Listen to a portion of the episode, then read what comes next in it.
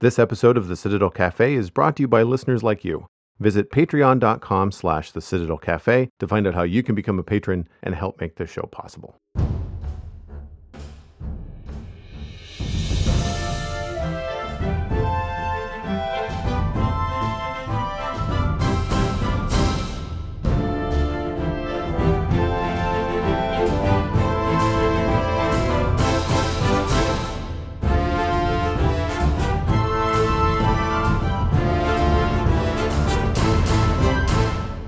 This is the Citadel Cafe, episode number 477 for Wednesday, February 7th, 2024. My name is Joel Duggan, and the Citadel Cafe is where my friends and I hang out to talk about all the geeky stuff that we are into. It's available on any podcast platform. So if you're listening to this somewhere, you can subscribe just about anywhere. Joining me this week, Stephen is back. Stephen ESC on all the social media that matters. Welcome back, my friend. Good evening to you, sir.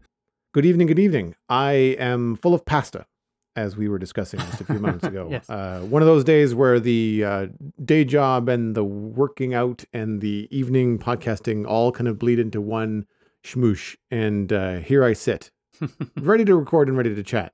But uh, Yes. if I'm a little slow on like remembering names or or coming up with things to talk about, then uh, I I Blame the pasta. I apologize. You know, but speaking of carbs, that's actually what I've been doing with my nerdy time the last couple of weeks. I've talked about this a little bit on the Render Distance, which is the extended version of the Spawn Chunks podcast that I do about Minecraft. Uh, our patrons get like an extra 20 to 30 minutes of audio every week. Similar to the brisket here, I've been baking my own bread. I got a cookbook Ooh, for very nice. Christmas called Flour, Water, Salt, Yeast by Ken Forkish. It's an older book, but it came really highly recommended by some people on TikTok. And I found myself on BreadTok, as it's called, and did a little bit of research, found a book, put it on my Christmas list, and that's what I got. Sometimes you can't go wrong with those older books, though. It's just like if they're if they've been around for a while, but they're just Yeah, is tried and true, tried, right? tested, true. Yeah, yeah. Yeah, exactly, Nice. right? So um, that to me uh, was a good place to start, and I'm looking forward to more. It was a little bit difficult at first. I did not realize it, but despite the fact that the date on my yeast was good, the yeast was in fact not good. And so a couple of recipes I tried were flops, and I was like, okay, I've done this twice now. I'm not good at this. I'm new to this. So I don't know if it's me that's going wrong. But there's one thing that I can try for a couple of bucks. The next time I'm walking by the grocery store, I'll just get brand new yeast. And if that works, Yeah. I'll just turf the rest. Because I buy the little like sealed packets. Like if I have to throw it out, it's like two bucks. I don't care. Oh, really? So the little packets went bad. Uh, yeah. So I don't know what happened. I, my guess is that maybe it was stored incorrectly, or maybe it had a hole in it. Like I don't know, right? Who knows, right? So I I threw it out and I just went with the new stuff. And with the new stuff, I was very diligent about putting it like a- after I opened up the packet, I didn't use the whole packet, but I put it in like an airtight sealed container with like a date on it, so like I know I know it's good. And I've used it twice since, and it's been fine. And so I've had more success. Uh, two flops and two successes. So I I'm feeling pretty confident in that. Now that the yeast has been corrected, uh, my uh, my method I think is is better. The second time, the second flop, was actually wasn't because the yeast was bad. It was um it was me going on a timer.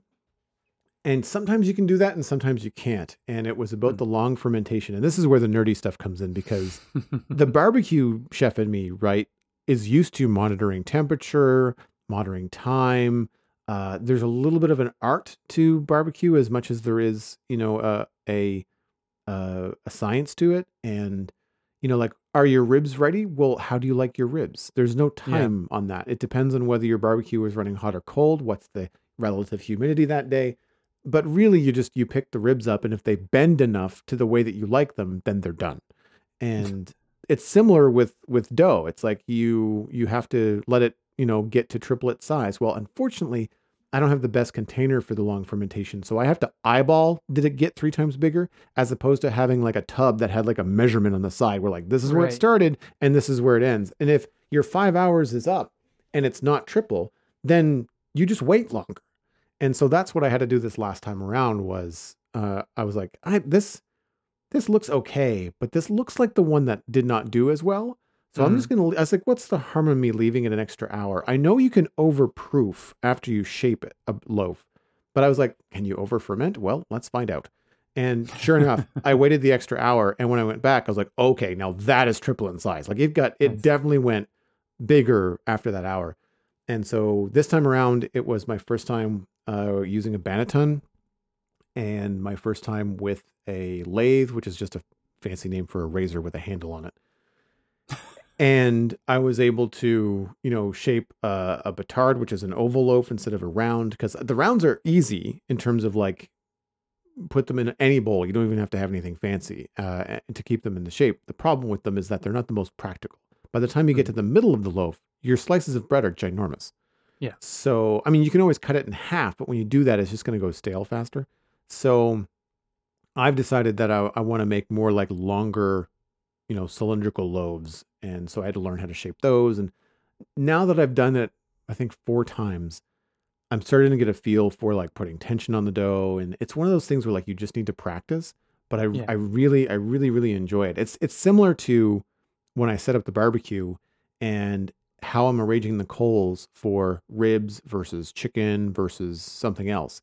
And knowing that if I stack the coals like three high, it's not going to get hot enough. But if I go four high, it, it'll get to a certain temperature. I just have to make sure that I have the right airflow. Like knowing how to set that stuff up, like for the fourth and fifth and sixth time, is great because then you're not you're not wondering. You're like, okay, if I do the coals the exact same and I have the wood the exact same and I have roughly the same amount of ribs, then uh, when I go to control the temperature, really the only thing I have to worry about is just messing with the vents, and that and that is something that is tied to like how hot the day is, right? So when it comes to the the bread, I'm still working out some kinks. This last loaf was tasty, but they're artisan loaves and they're very thick crusted in terms of this recipe because it's not a super high hydration dough. The the the ratio of water to flour is not not terribly high. I love how into it you are. You're like, I'm not just gonna make bread. I'm going all in on bread, and I'm Yeah. not, this is this is meant to tease you, but you're just like, why make bread when I can make bread and like be just like. Next time we chat about it, it's gonna be so. This week, I figured out how to make barbecue bread. well, yeah, because I mean, all you really need is just like a, a- an oven that hits a certain temperature. And if, you I know. the, if the barbecue, if I want to make bread, if I want to make bread in the summertime, I can tell you right now, I'm not putting my oven inside my apartment up to 475 degrees unless I'm baking at like 6 a.m. Uh, because it's just it's too hot in here to do that. And so, uh, if I'm doing something like having the barbecue up that high, then it would be really interesting to try Mhm. a smoky loaf. I don't Yeah. I don't think I would have to put the Dutch oven out there because right now I, I haven't tried like an open oven loaf. Everything I've done has been in, inside of a Dutch oven, which just makes for like a, a smaller oven inside your oven. And oh, you've been doing these breads in a Dutch oven as well? yes, yeah, Okay. yeah. I've got a, I've got two Dutch ovens. I've got a small. I want to say it's a ten inch or nine inch. It's probably a nine inch, and it's a four. I think I've got a four quart and a six quart, or I've got a six Okay. quart and a eight quart. The the, the the large one is really large. Like that's a two handed. Like it is a heavy piece of kit, and it was large enough to do the oval loaf in, and the oval loaf didn't touch the sides. So pretty pretty big Dutch oven. Uh, Yeah. The little one is it's big enough to do a round, but the round, if it really rises, will probably touch the sides, which is fine. It's not the end of the world. Um, but right now, the issue that I have was um, the bottom burned on the most recent. I mean, I don't want not ruined burned, but like just like if you burn your toast a little bit in the morning, that's the kind of flavor that was there. And and it made it really hard to cut through the bottom because the bottom crust is Yeah. very thick. And so when slicing the bread this time around was a chore. Tasted fine, but it was just like this is not enjoyable as you're like trying to saw through the bottom, you know, eighth This is of an not inch. my ideal bread no, experience. no, exactly. So I I know that I can add something like a cookie sheet underneath the Dutch oven, which will help with like the direct heat on the bottom of the Dutch oven, which means it'll Right. it'll unlikely burn. However, the last time I did that, I thought that it was causing me problems with my oven. In terms of the temperature. Like I thought it was messing with the ambient temperature in the oven. Is there something you could put inside the Dutch oven that would raise it up off the bottom of that, so you'd have airflow underneath? Oh no, you don't put it. You don't put the uh, cookie sheet under the Dutch oven. Sorry, you put it on the rack below. So there, you know how ovens have two racks Oh, usually. okay, yeah, yeah, Yeah, so the, the- basically you just put like a heat shield between the hot red element of the oven and the Dutch oven, and it just kind of Gotcha. like disperses the heat around the Yeah. sides. Same Gotcha. thing that you have like a heat plate in a barbecue does the same thing. So I I want to try that again and see if I can't m- maintain like a a better crust on the bottom. And I'm looking forward to trying different recipes because really this whole book is just about different ratios of flour, water, salt, yeast, and then also different kinds of fermentation, like, you know, going overnight with it versus a Mm. five hour fermentation on the counter in the afternoon, like that kind of a thing. So I'll give those a try because I'd like to come up with something that has a slightly thinner crust because this is good, but it's really only good if you toast it or use it for like a grilled cheese. It's pretty hard to get through just on its own. It's Right. tasty, but it has like the crust is really thick and chewy, which is Yeah. good depending on what you want. But if you want something for like a PBJ or something like that, it's not quite the best. So I'm looking forward to trying different things, and I'll report back. I mean, not going to be every week, but I just as I get into it, it's it's fun and it's cheap. It's it's time consuming. Like you have to kind of plan it around your day, but there's a five hour fermentation where you just basically do a whole lot of nothing. So I've been doing that on Sunday, and then while it's um on the counter rising, I'm streaming. I'm you know I don't have to touch it, and Nice. then I can bake it that evening. And last Sunday I had homemade soup with bread, but then I had fresh toast for like most of the week, so it worked out well to do it on on a Sunday. And I think the next trick will be like, can I do two loaves at once? Because one loaf doesn't quite get me through the whole week. And so if I do two loaves at once, I could cut one up when it's cooled and freeze it, you know, or freeze half of it or something Right. and go from there. So we'll see. But it's it's been fun to kind of enjoy, like get into the details, the nitty gritty of it. I'm sure as things go on, it'll be fun to do like designs and just kind of experiment with that kind of stuff. Once, like it's, I know I'm not going to put all the time and energy into it in case they don't turn out. Like un, until they start turning out consistently the way that I want them, then I'm not going to start messing around with that too much. Yeah. But uh, I'll, if I think about it, I'll include a couple of snaps uh, in the show notes this week on thecitadelcafe.com for people that are interested. I do have some on my Instagram, but a lot of them were stories, so they're probably long gone by now. But uh, do do you guys bake bread in in the house? I feel like you've told me about it before. Uh, we used to once once upon a time we used to do uh yeah, for we used to have a bread maker and so we would do a lot of bread in that. I know it's not by hand, but we used we use that frequently frequently and then it actually it broke. So when we stopped and we are doing gluten-free breads for a while and that was all, you know, mixed by hand, hold, you know, mixed for 4 minutes straight, which is actually way harder than it sounds. but yeah, we were we did it for a while, but then just his life gets busier. It's just one of those things where you know, is this is worth this worth the time um, that we could use towards something else? And so when the the boys were younger and like and when life got busier with the kids, basically, it just became one of those things like, uh, let's gonna buy bread because then one less thing we have to try to squeeze in. But we have toyed around with the idea of getting a a bread maker again. Although my wife, she makes, um, she's gluten free, so she makes herself gluten free loaves. Mm-hmm. Um, er, she, she used to do it all the time, but just as a, as of late, it's uh it's less frequently, but she still makes a really good, like a really good uh, um, gluten free loaf. That when you when you toast it, it's uh, it's it's dense and crunchy, which is a really nice. Yes. Yeah. The crunchy, crunchy over chewy. That's what I liked about the structure, the crumb of this Saturday bread, which is the the first recipe in Ken Forkish's book, in that it has it really crisps up nice. It doesn't brown so much because there's no fat in it, right? Like there's nothing in it. There's no sugar to caramelize.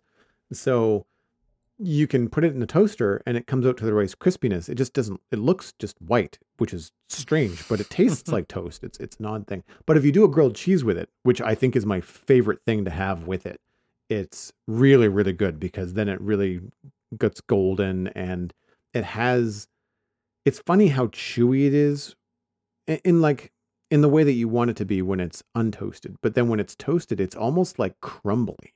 It it it doesn't have like a it doesn't get harder when you toast it. It gets easier to eat, which I think is interesting. Interesting, yeah. Yeah.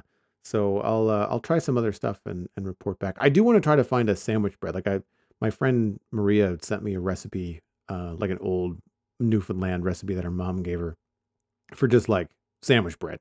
And I'll give that a go. And like in Newfoundland, we trust in anyone that I've ever met that no kidding. you know is has like is a home baker and has like a home recipe for Newfoundland. You you make that exactly how they tell you to, and it will turn out fantastic. There's probably a lot of butter in it, but that's fine. I uh, I work out enough that that could be that could be negated. so what's new on your nerdy calendar? Recently, we got a book Waverider, which is book nine in the Amulet graphic novel series. Uh, it just came out yesterday, and we had ordered it on.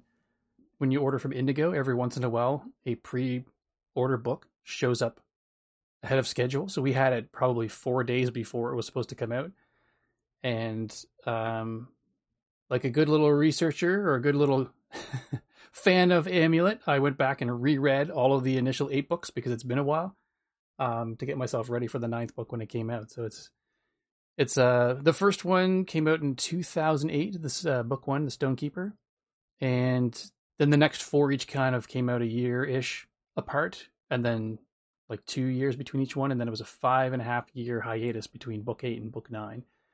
Um, so uh, myself and other fans eagerly awaiting that. So I was very happy to have that finally come out. And uh, yeah, it's just one of those series that I just it's been great all the way through. Uh, loved it, loved it. Uh, highly recommended. It's uh, the the my only kind of grief with the book is that it starts out semi cliche ish. Like it's just so the main character Emily and her brother Navin and their mother moved to a large old house that used to belong to, to their eccentric great grandfather Silas before he mysteriously disappeared after their father passed away in a car accident. So they kind of need to move on to, you know, start a new life. And this house happens to have been in the family for years. So it's it's large. It needs care and attention. They have to clean it.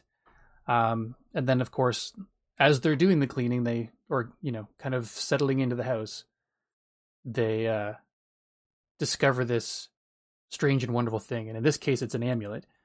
Um, thus, the name of the series. Mm-hmm. Um, where, yeah, it's a, in a library where her great grand, uh, where Emily's great grandfather Silas uh, used to work, and she put it on, and then and then everything starts to go. Like a a creature shows up and kidnaps their mother and takes her downstairs, and then they end up going through this portal that takes them into a new world, and then suddenly they realize they're reluctantly tasked with protecting an entirely new world from from evil kind of thing. So just maybe this was early enough for 2008 was early enough that this was not as cliche at the time, but it just feels like, you know, shows that I've seen like Locke and Key basically starts this way when they go back to an old family home and Ghostbusters Afterlife kind of starts the same way. And so it's it's not it doesn't feel like as original of a kind of launch into the story as other things, but it's it's still it's still well done.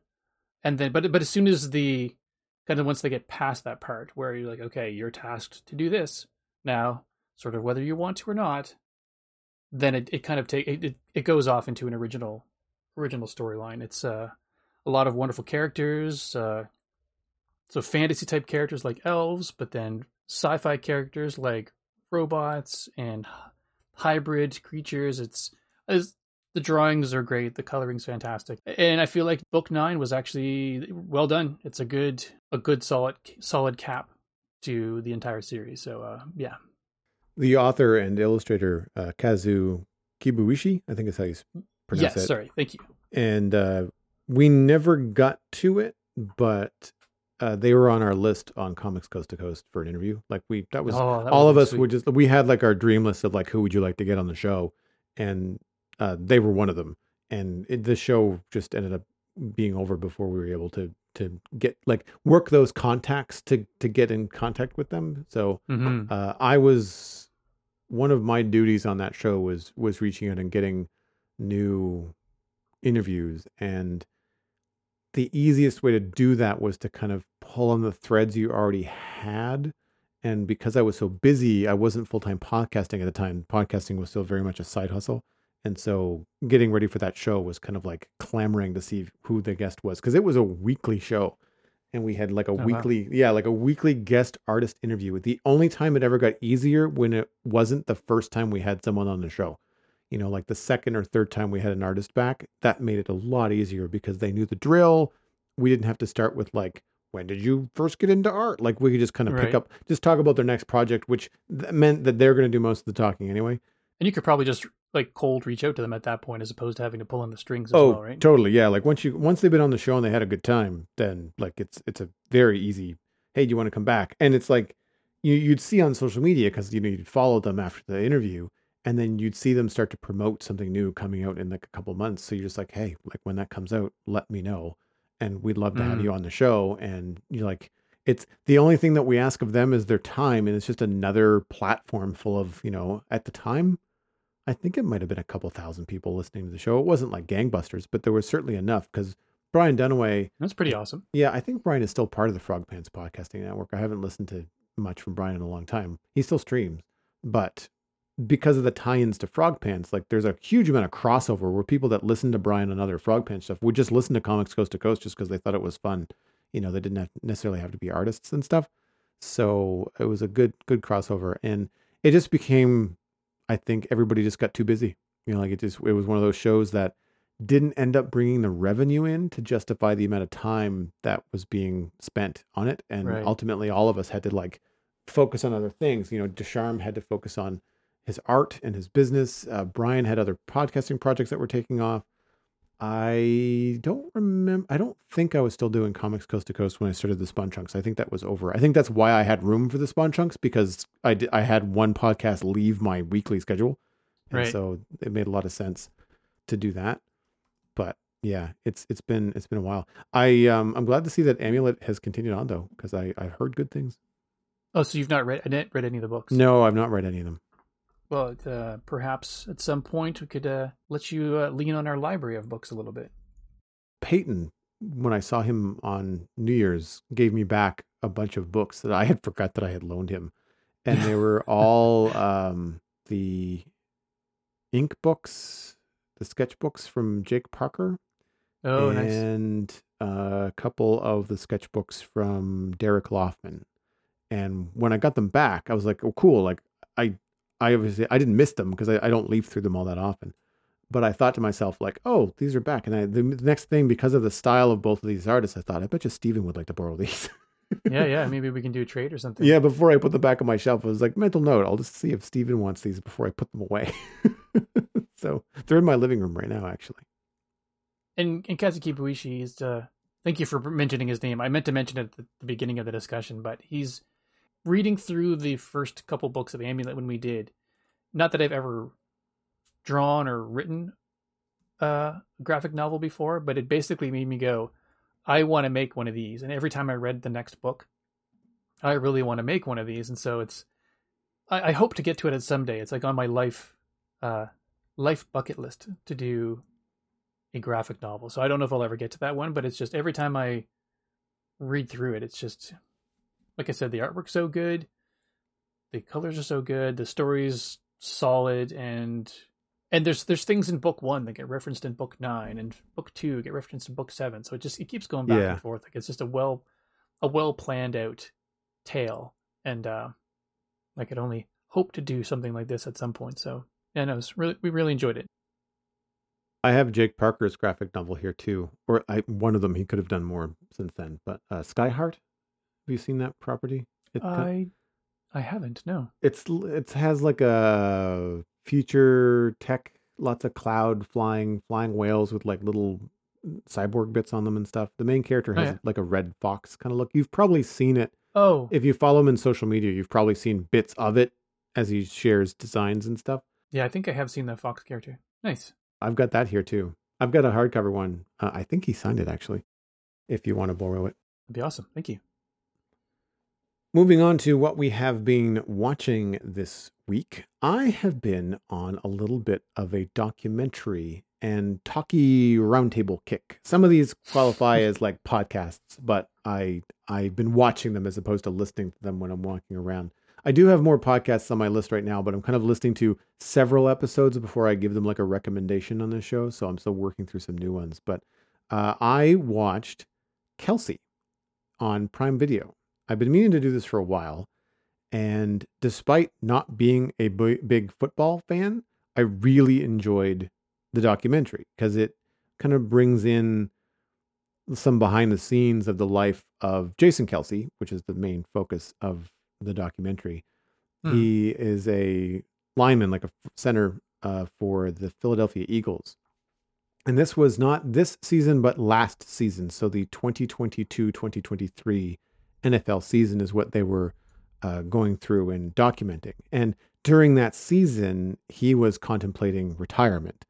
Spoiler, he didn't. He played this year but but he was going over like all the different things his wife at the time was pregnant they they now have a third daughter but at the time she was very pregnant going into this you know supporting him in the super bowl uh, to the point where they were joking about her having the baby during the super bowl and it was a really interesting window into just a really down to earth guy that is at the top of his game he's regarded as one of the best centers in the league if not ever and wow he's very humble about it. He doesn't like to talk about it, but it's it was a really really cool documentary.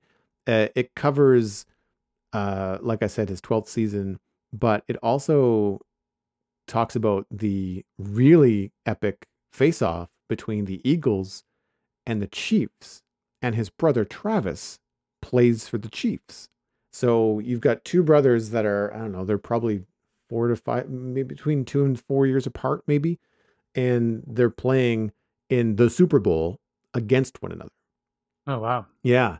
And one of the things that happened out of this was their their mother Donna just ended up being in a lot of the spotlight because she's there to support both her kids.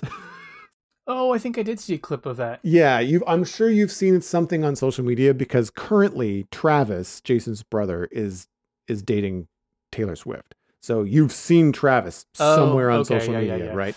and and as a result, like they're both getting a lot of attention, but for good reason because they're they seem to be really really good guys. And that leads me to the first episode of New Heights, which is their podcast that they do. It's a it's mostly a football podcast, but they they go on tangents and they talk about life stuff and they talk about post football stuff and, and other things and they even have a segment now on their show because there's so many people from the Taylor Swift fandom that are listening to their show because they they want to get to know Travis and they hmm. don't know anything about football. So they have a section in New Heights called No Dumb Questions where people ask like what's a first down? Like just but it's cool because like if you're new to it and you want to you want to learn, you should just call it football for Taylor Swift fans. Well, yeah, I mean they they, they don't want to necessarily shine a light yeah, on that. yeah, that. no, I know, I know. Uh, but it's yeah, I mean it's it's pretty it's pretty fun and what I like so much about the New Heights podcast, which I am listening to, uh, and honestly, I watch it more than I listen to it because it's available on YouTube. They do a video show.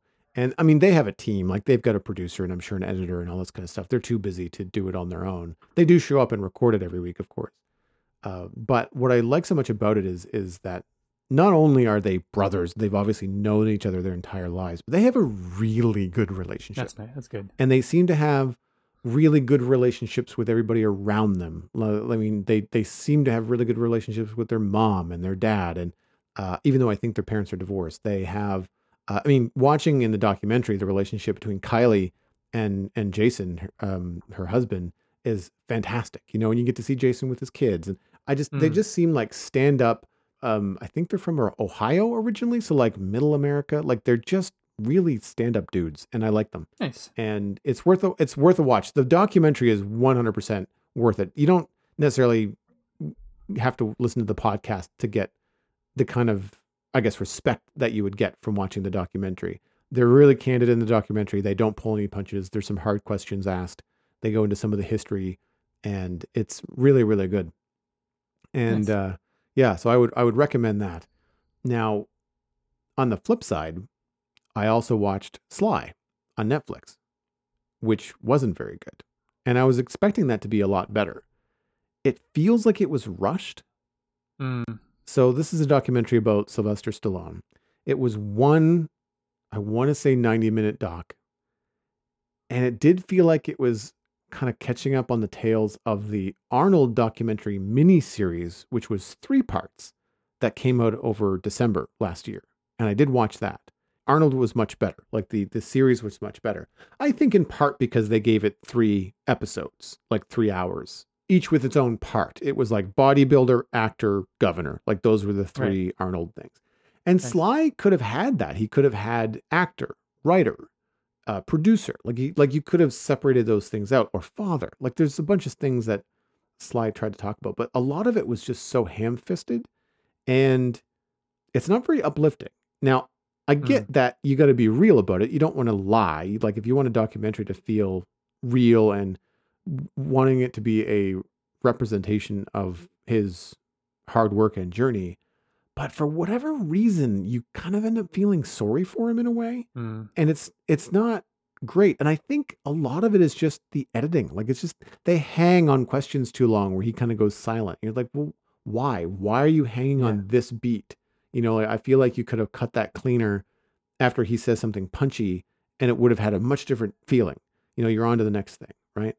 And I I feel like they kind of glazed over it, and a lot of what you get whenever Sly is on camera is just a lot of the same. Like he, the, the things he's saying at the end of the documentary are very similar to the things that he's saying in the beginning and in the middle. Mm. There's bits of information in life beats, but it's oh, the overall message is like, you know, he wants to be the good guy and he wants the good guys to win. Like that's kind of what he writes for. Like he he writes a hero's journey most of the time. And in the Arnold documentary, they didn't pull any punches. Like there's a sit down when Arnold talks about being unfaithful to his wife and how that screwed up his marriage and all these different things and how he's got a son because of that affair and all the stuff that you don't necessarily see whenever, you know, Arnold's on Jimmy Fallon or whatever. And uh, I was particularly curious about Arnold because he has no book out.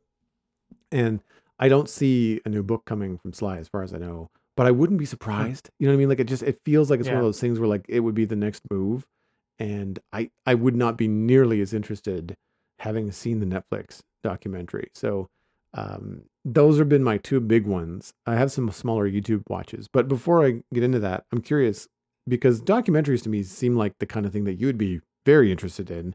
Do you do you watch them on Netflix or Prime? Like what like do you, do you seek out documentaries and if so, where do you watch them? Uh, unfortunately, it's going to be a short answer because I don't actually watch very many documentaries. I always, I always want to, but I feel like, I feel like my day to day is busy enough on my brain that I don't necessarily go to seek out something that has a lot of information in it when I sit down for entertainment. So I, I tend to go for the more, you know, more escapism stories and things like that. So it's it's always been one of those things that's on my list to watch, but I never quite, unfortunately, never quite get around to it.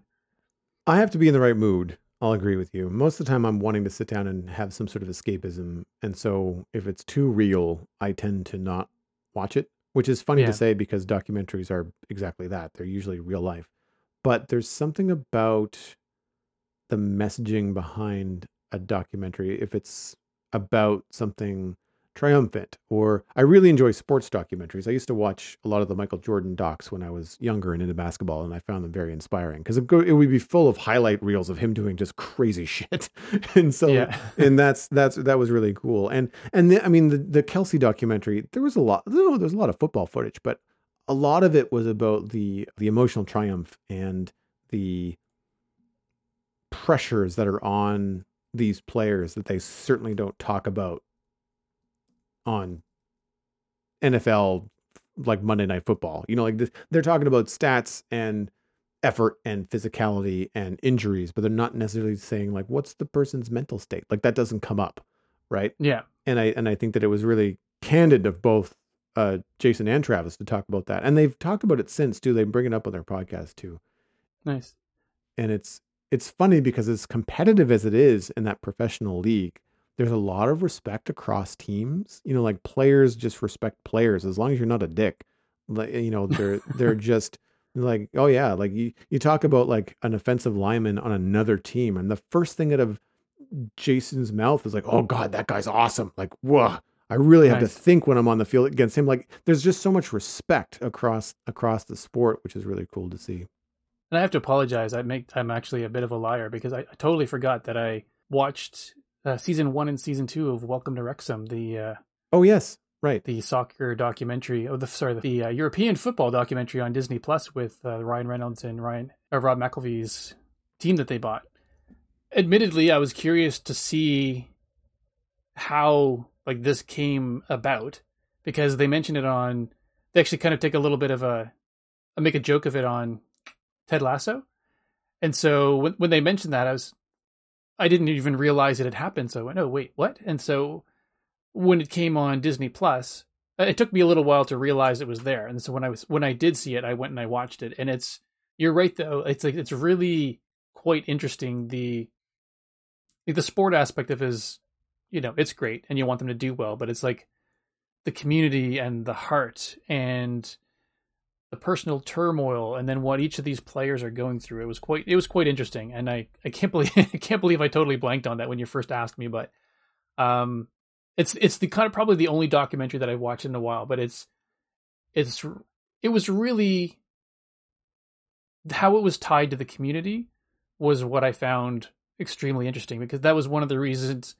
I mean, um, Ryan Reynolds gets a lot of kind of not sure if he gets the credit, but because he's the he's the better known of the two actors, he's the one that gets mentioned a lot of the time. But as as far as the documentary goes, and I I'm assuming that it's correct, it's basically uh Rob McElhenney wanted to he, he loves sports. It was a huge part of him his life growing up and his relationship with his son. He wanted to kind of impart, you know, he he wanted to kind of do something that was had that sort of positive energy, but then like it's like they intentionally wanted he intentionally wanted to find a team that they could help that would improve the community. And so the Wrexham team was like a perfect example of that. It's the uh I'm I'm, I'm just remembering it now, so I'm going to mess up parts of it. So it's like the the field, I believe, is the oldest field in the league, the stand, and the success of the team is very much tied to sort of how the community was doing or how they were feeling. So there's just they, they really wanted to come in and basically rescue this team that was in a lower league that shouldn't be shouldn't be there. And they wanted to kind of get them up into the next league so they could actually start making a profit. And then if they start making a profit then people kind of spend more money in the local shops and the restaurants and stuff like that. So the, the whole you know it's the hollywood engine and people were skeptical skeptical about it but basically the whole push for them to do this was to help the community and help the team be self-sustaining so that you know essentially the two of them the the, the community will feed the team and the team will feed the community and they just sort of keep getting better and better.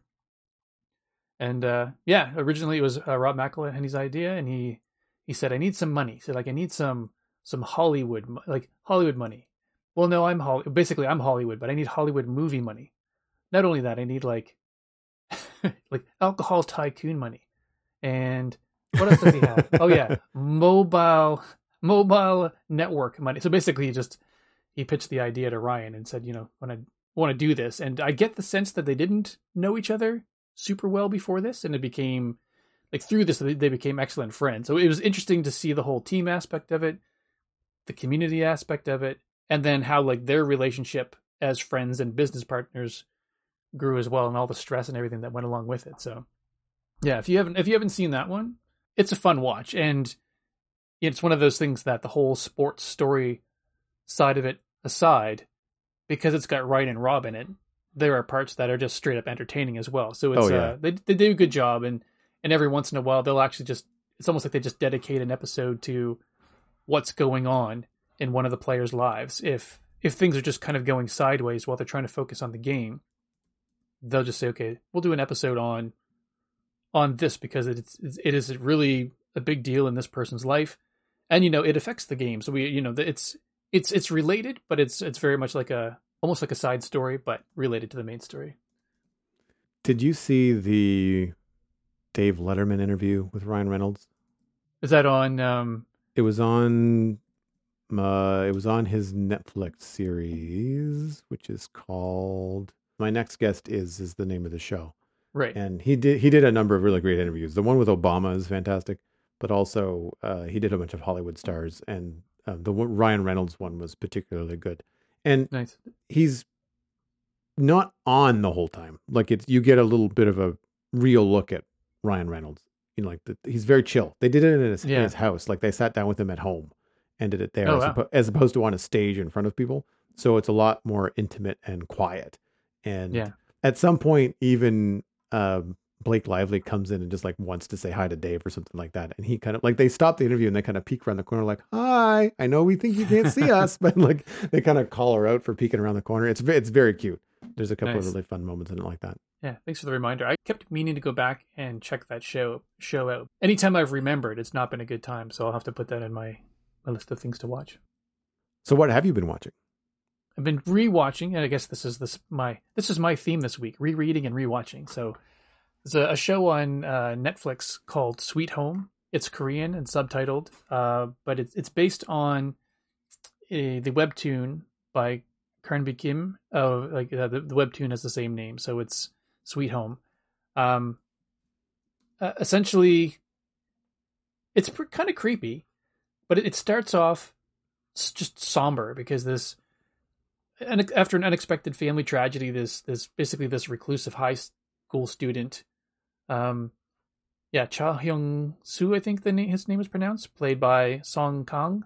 Um, basically, he's forced to start life on his own. So he's his family dies in a car accident, and he suddenly moves into an apartment and starts his own life, even though he's not ready or mature enough slash old enough to do so and as this and he's you know he's a loner and and he's now depressed because this is going on. And but then kind of weird stuff starts happening where he'll hear you know, some, some screaming in some of the apartments and then loud banging. And then somebody's at his door asking for help and then starts punching on the door and like really dents it in. So it's it's got all of this stuff that makes you really sort of question what's going on but it's it's one of those things that it's almost like a like a zombie movie or something that's apocalyptic in the sense that the world changes very quickly overnight kind of thing where um, monsters are suddenly everywhere. Um, season two just recently came out. So i think it was uh, december of 2023 and i'd watched season one a while ago i think it yeah it came out in 2020 um, and, and i and i had watched it because i'd already read the comic book. So it's uh it's good, but I wanted I'm I'm rewatching it as a refresher so that I'm basically caught up for season two because the the webtoon essentially takes you from the beginning of season one to sort of the end of season one, but they changed something so that they could actually prolong the story. In the in the webtoon, once it ended, it just kind of it kind of came to its natural closure at the end, or or it came to a point where it ended but left the story sort of at this still a bit creepy, but basically it left you a little bit hopeful as to what the next story, what the next step in the story could be.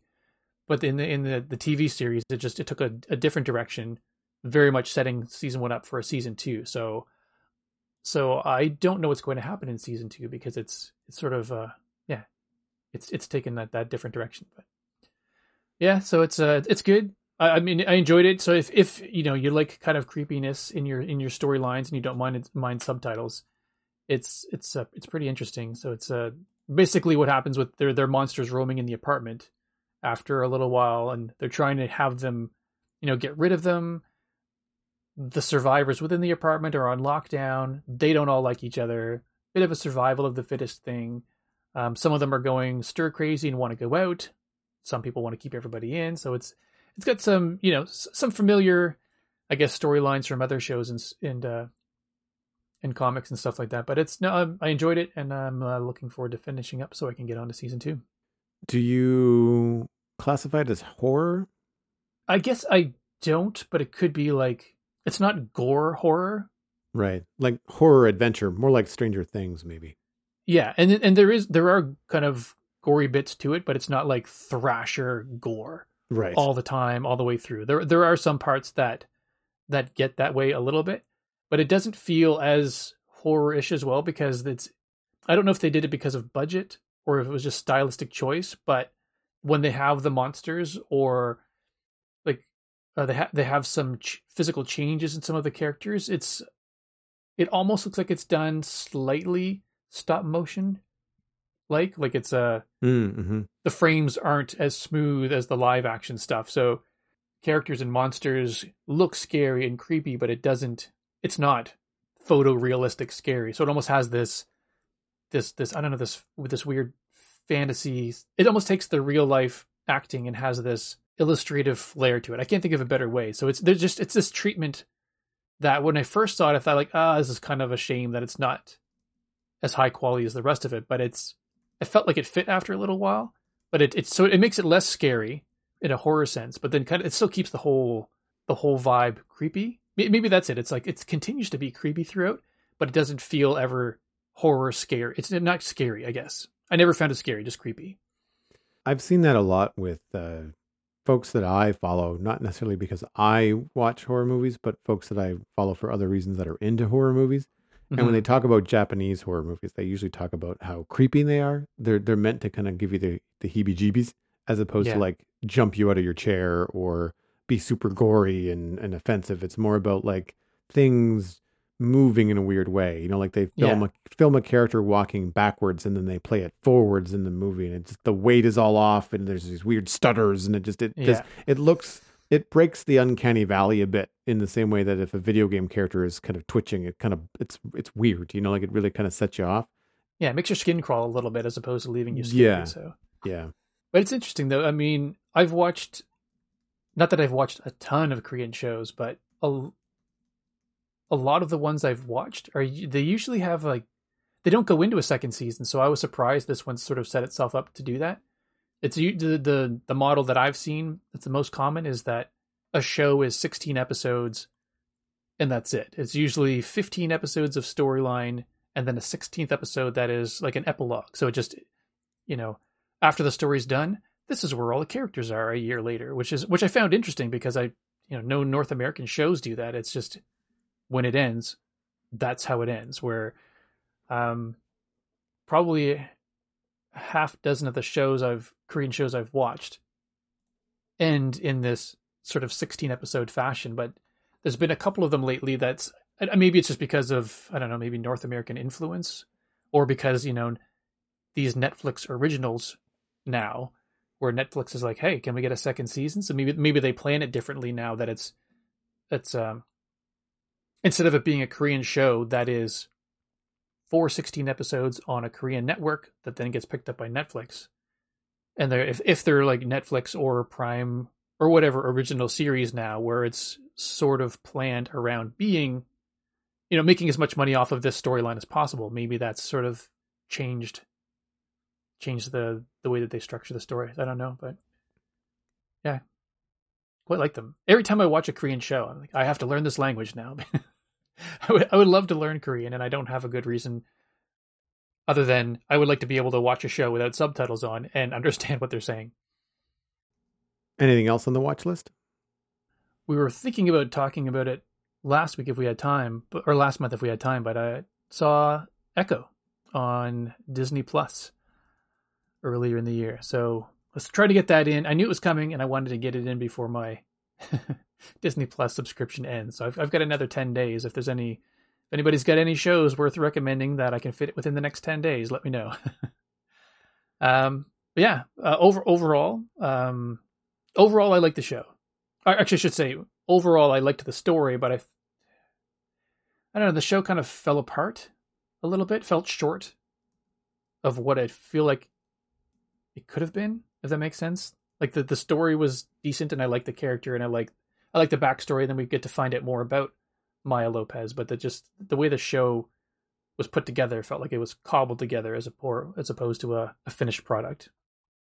i would agree i think it has some pacing issues when Yeah. it was going well it was going very well Yeah. and then they would give you something else without any explanation as to why it was important basically they would pump the brakes with something that was not a Marvel superhero backstory.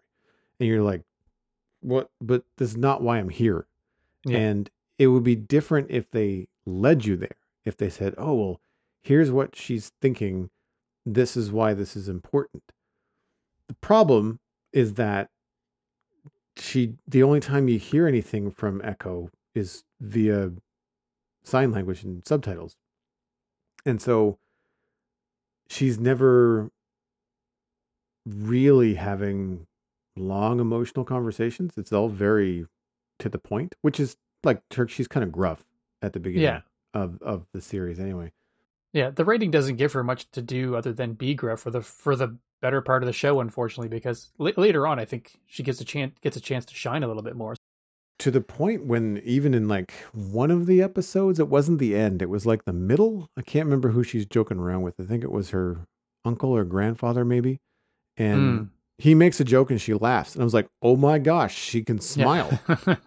because the rest of the time she's just i mean it's fine because she's dealing with kingpin and she's running for her life and beating people up and being shot at so like she does not have a reason to smile i you know that's fair Yeah. uh, but but not even when she sees old friends when they make jokes like she's just dead in just like deadpan the whole time. Yeah, and so it was hard without that uh, to to gauge kind of where her mind was at. And and the other thing is that she could have been making facial expressions but i have to read. Like i can't there's one thing that i know that it's sign language Yeah. and they, they it was cool that they did it. It was cool that they were authentic to that but when i'm reading the bottom of the screen i'm not looking at faces and that's why Yeah. i don't watch subtitled movies a lot of the time. It's why i don't watch anime with subtitles even though the dubs sometimes drive me nuts. But like i just i i do find like it's just it's so hard to keep up on both and i'm sure lots of, of that is on me. I'm not a fast reader. And i will say that the subtitles i'm curious to get your feedback on this. I think it was echo. They were ugly. Like it was really not the best use of subtitles. I'm pretty sure it was like white text with a black box behind it but then there was no buffer like there was no space no no padding around everything. And it's like it's a dark show. Why is there black behind it? Like just put the white letters up on screen like everybody else does. Like it, ju- it seemed like it was such a weird like i thought for the first bit of it it's like do i have the subtitles turned on? Like am i watching the subtitles that the show is giving me as part of the Right. show or do i have disney like assisted subtext like subtitles on and it's giving me that instead? Because these are ugly. And that's happened a number of times actually over uh, netflix. There was another movie i watched recently that had that. Um, i had a couple of netflix shows that would show like some no it wasn't netflix sorry it was prime. I was watching reacher on prime. And there's uh, people speaking different languages and and they switch out to different languages and sometimes they give you subtitles and sometimes they don't and it's like but Oh, with Prime, do you know what the thing was with Prime? If you have subtitles turned on, weirdly enough, when somebody's talking in a different language, it won't show the subtitles. But then if you turn subtitles off, you won't get subtitles for English, but you'll get the subtitles for the different languages that they're talking in the show. So like if if you've got Yeah. one of them turned on, you don't get the other one, which is really really unfortunate setup. Oh, yeah, no, that's just terrible design. I know I've certainly been in situations where I know the subtitles are off. I think this was actually Netflix. And the, some people are speaking like Russian and you get subtitles. And then in another scene, they're speaking Russian and you don't get subtitles. I'm just like, so I backed it up. I like, I'm searching Reddit. Like, is there, is this, is it me? Like, is it Netflix? And some people say it's an error. Some people think that that's just, that's how the subtitles came with that show either way, like how do you watch that and give it a stamp of approval and say, yeah, that's good for Yeah. people that don't speak Russian? Because you're watching like, you know, a spy drama or an action film, and like these two Russian guys are shouting at each other, and it's obviously like important. It's it could be plot information for all we know, you know, in terms of a spy movie, and we're just we're getting nothing. It's, it's just stupid. You know, I, I Mhm. really wish they would they would fix that. And you'd think that that would be an easier thing to do in terms of look if it's got subtitles then the, everything should have subtitles. Like if you have the the hearing impaired subtitles on then even noises like dramatic music playing like they, they have the description you know Yeah. in happening as well. And if they can do that but then they forget like oh i don't know the actor that's speaking russian on screen. It's it's yeah it's it's frustrating. There's certainly some things where on streaming when that happens, I think, why am I paying $24 a month for this? Like, just you Yeah. have enough money. We all know you have enough money to fix this. You're just lazy and people have nowhere else to go. I guess to go back to your question though, I, I didn't really notice it, but it's possible because we often have we often have subtitles on when we watch TV, just because uh, Oh, I see. the nature of our television, we turn it down so that the action's not crazy loud, but then it means the dialogue's low. So sometimes, like most shows, for whatever reason, when we have the volume loud enough for dialogue to be, um, like to to a point where we can hear it, then an action sequence kicks in and it's just it's far too loud. So we're constantly we're either up and down with the volume depending on what's going on going on in the scene, or we've just we've actually just gotten into the habit of having uh, subtitles on most of the time. So it's, it's possible that the subtitles, um, the um the system subtitles may have over over uh, wrote the ones that were in the show. So we were always I, I didn't notice any kind of black awkward subtitles. I've watched a lot of stuff in the last month. It could just be a different show that I'm Mm. that I'm thinking of. But uh, overall, I I thought it was good. I liked the action. It was good to see Daredevil make an appearance. I mean, Yeah, slight- that was a good fight scene. spoilers. Yeah, for people that haven't watched it. But it's like in the first like 20 minutes or something. It was a good fight scene. It was cool to see him not in yellow. um, yeah. and it's a good tease for maybe Daredevil Born Again, which they're currently filming, I think. And obviously D'Onofrio being back as Kingpin. The, the, the only thing about that I don't know. that bugged me, I like him in it. What I don't like is the fact that she shot him in the face and he's alive. Like, I- I, don't understand how you shoot him in the eyeball and he's not dead. Because they don't give you any any insight into like because the kingpin is supposed to be super strong but he's not a superhero. Like he doesn't have superpowers. He's just supposed Yep. to be a very dense very strong very wealthy individual that's just a pain in the ass for a lot of heroes in new york in the marvel comics. And and even if he isn't like even if he is someone that has powers you have to explain that to the audience that hasn't read the comics that knows that He shows up with a bandage, a bandage over his eye. yeah And he shows up with a bandage over his eye, and I went, pause. Can you survive being shot directly? Went Yeah. right to Google. Can you survive No. being shot directly in the face? And you can apparently, but I'm like, and still have his eye. Like he, yeah his eye is just discolored, and they don't even say that he can can't see it of it or whatever. So it looks like he was barely injured. So then I paused it again once I saw him later with the band, and I'm like, yeah, is Kingpin a superhero or have super abilities? Like there's there's nothing that made me believe that he should have been standing there. I am 100% with you on that. It was just, ugh. Yeah, I think that in a way, Marvel is scrambling a bit. And I think that they maybe, pardon the pun, overshot with the end of Hawkeye and Yeah. And didn't necessarily think ahead to what the villain was going to be in Echo. And then I think they decided to bring it back. And it could be something as simple as that they thought D'Onofrio was done, end of contract. You know, maybe he said he wasn't interested, and then they somehow convinced him to come back, and now they basically have to write it in. And I, it felt very WB, very CW, Arrowverse Flash stuff, Yeah. where like people die and leave, and like, well, you know, they're coming back because their name is still in the credits. Like just stuff like that just bothers me. It's it's weak. It doesn't have any courage. Like if you had killed Kingpin, granted it would be a loss of a really cool villain for the Marvel universe, but like if they had killed Kingpin and brought Echo to replace him in the Marvel universe, that would have been interesting, right? Yeah. But then she's a hero in the book, so they don't want to do that either. Yeah, I mean, I I don't remember the timeline of the shows being announced and whatnot, but it's possible, and I, I could be wrong, that maybe they determined that they were going to bring um, Daredevil back, that they wanted to have Kingpin in it, and so maybe it was like, oh, well, we killed him, but maybe we didn't really, so we need to bring him back in order to be able to have him in Daredevil. But I don't know.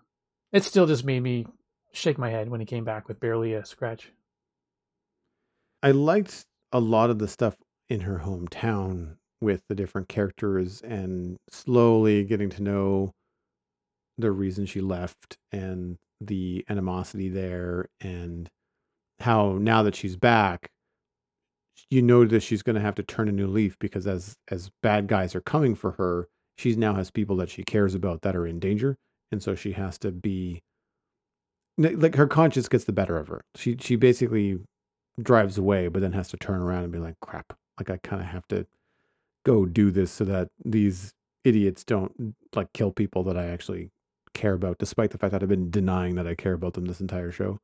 So, um, and and and I like that in a in the Daredevil way, like she can get hurt and she then has to like deal with that and can't go to a hospital because then that detracts attention and like she's trying not to be found and if she goes in with like a knife wound or a gunshot wound then they're going to ask questions so she has Yeah. to get help from somebody else that's like maybe not necessarily the most lawful person in the area but obviously someone from her community who she trusts and grew up with and there's all this kind of back and forth and i like how the sign language is continued throughout that. Like when she's talking with people that grew up with her that were her friends, they would all know how to sign because they wanted to talk to her, right? Yeah. And so when when she comes back, they are yelling at her for screwing up and using sign language as they give us the information verbally, but they're also signing to her.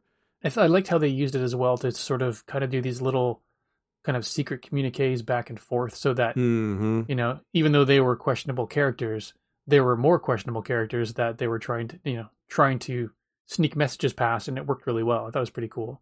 Yeah, they didn't speak lang sign language, and she'd be signing something, and just like, what did she just say? Oh, she was asking about like how long are we going to be here? When she said like, hit this guy in the head when he turns around or something like Yeah. that. Yeah, I like I like that too. I also like the action sequence at the roller derby where she basically cranked the sound system and use that to her advantage. Well, everybody's just like they can't talk to one another Yeah. they're just in pain from how loud it is. And she's just like, I can't hear shit. so Yeah. th- this is fine. Walk in the park. I thought that was a nice touch. Yeah, it was it was good. Yeah. And they do a lot of really good stuff with um not necessarily silence, but like that underwater kind of echoey noise to indicate when things are supposed to be from Echo's perspective. Yeah. So if it was just dead silent, it wouldn't be very communicable. But because they give you that kind of muffled thing, even though we know she's deaf, it just kind of gives you that, oh, okay, this is where like we're meant From- to from her s- fr- perspective From her perspective, yeah. Yeah, yeah. Yeah. And one thing I liked about the show, but I guess the th- what yeah one of the things I liked about the show or what they tried to do with the show, but I felt like that's the for me the main thing that didn't land. Uh, it almost starts off at the beginning of each episode. We learn a little bit about Maya's uh, Choctaw uh, Nation roots, and bit by bit we kind of see her blood her her character's bloodline connection to the original Choctaw ancestors. Sorry, I apologize if I'm mispronouncing that, but and I thought that that was interesting, but it was so like how it was shared just was so clunky. Like it was almost like it was a separate like some of them they even treated like, oh, this is gonna be like a Western, and it was just like this weird little show at the beginning that didn't in any obvious way tie to the storyline of that episode. And they did that at the beginning of I don't remember if it was every episode or almost every episode, but No, they started about halfway through, and that was where they pumped the brakes for me. That was just like, what? Like, I was excited to see what was going to happen next, and now I have to sit through 10 minutes of this.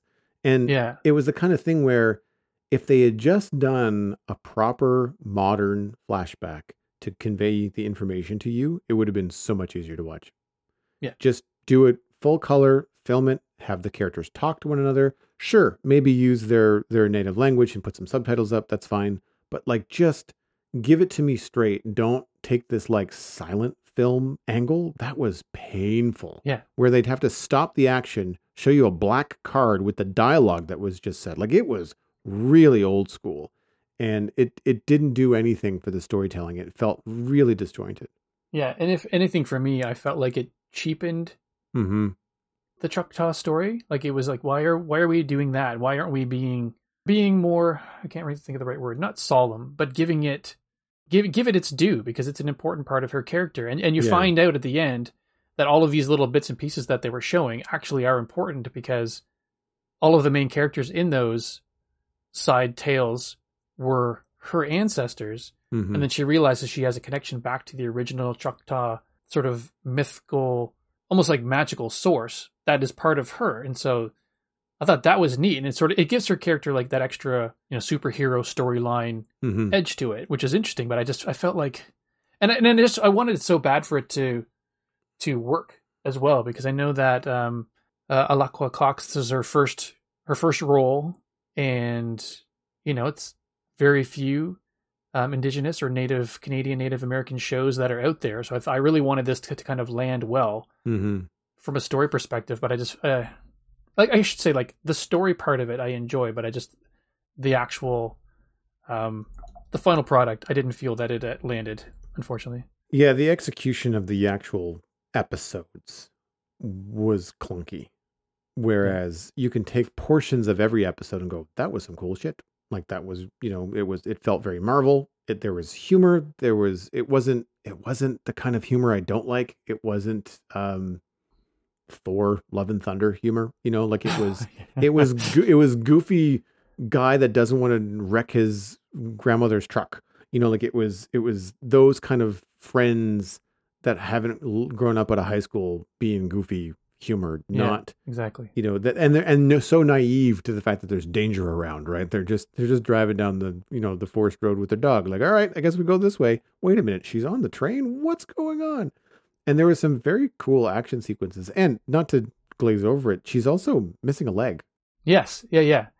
as a disabled action star who is also deaf, both the actor and the character just killing it. Like you don't feel that it's any less octane than anything else. If anything, it it adds some trauma to it. Like there's a I remember a sequence on the train when she's trying to jump from one car to the other and her leg gets caught in the the buckle between the cars Mm. and in your head you're like like if it was anything else it would be like someone's pant leg right or shoelace but like no it's her whole metal leg it's like Yeah. stuck and so and she can't get rid of the whole thing because then she doesn't have anything to stand on at all and she still has to run and jump and like there's all these different things and th- then her i think it's her grandfather has to build her a new one but it takes time so he has to give her like this cobbled together temporary fix which i thought was yeah. great That was pretty funny. yeah, and then at the end she gets she gets a replacement, the final replacement, and it's like covered in cool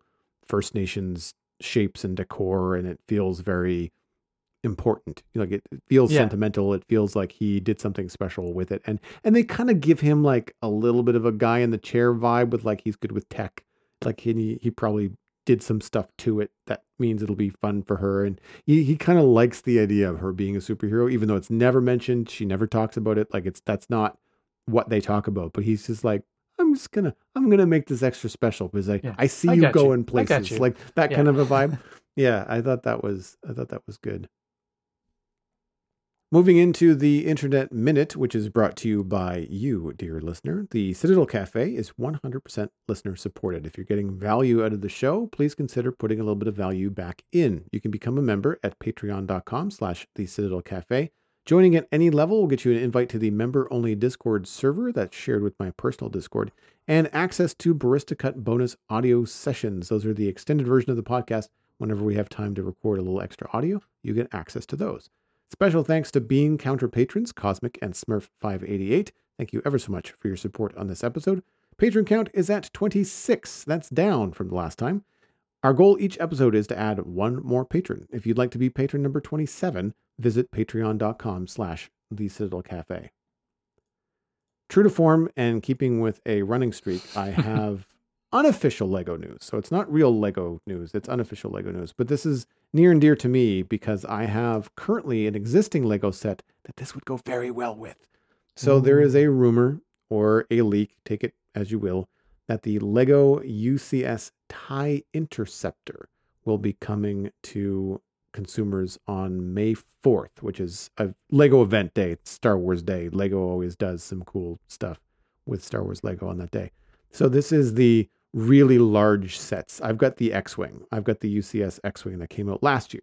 I bought it uh, the same time of year. I bought it for my birthday, but I waited for it to come out on like May 1st or May 4th or whenever it was available. I think actually it was May 4th for everyone, but May 1st for me because I'm a VIP on Lego.ca. Mm. Anyway, this looks very, very cool. TIE interceptors are the TIE fighters that have like the slits down the, the wings. They have like a pointy, more aggressive look to it. and it would be roughly the right size to sit next to the the X-wing that I currently have on one side of my television. And there's the shuttle Discovery is on the other side, so it's not like the television is lonely, but a tie interceptor would look magical there. So if if that gets confirmed, then that is more than likely what I'm going to be getting myself for my birthday because it looks a lot better than the TIE fighter. There's a TIE fighter UCS from a few years ago, and it just wasn't there. Like it just it felt like a very weird shape. And Mm. I thought that the playset TIE fighter looked better. And so that's the one that I have. I've got a TIE fighter up on my bookshelf, but it's just a little one. Like it's just a little playset minifig scale. And uh, I'm very much interested to see how this one comes together because it looks like it has a lot of detail. And I really liked the way that the UCS X Wing went together. So this would be very much high on my list. We'll have a link to the 9 to 5 Toys article that talks about this in the show notes this week. And there's a couple of images as to what it could look like. So I'm excited for it. Very cool.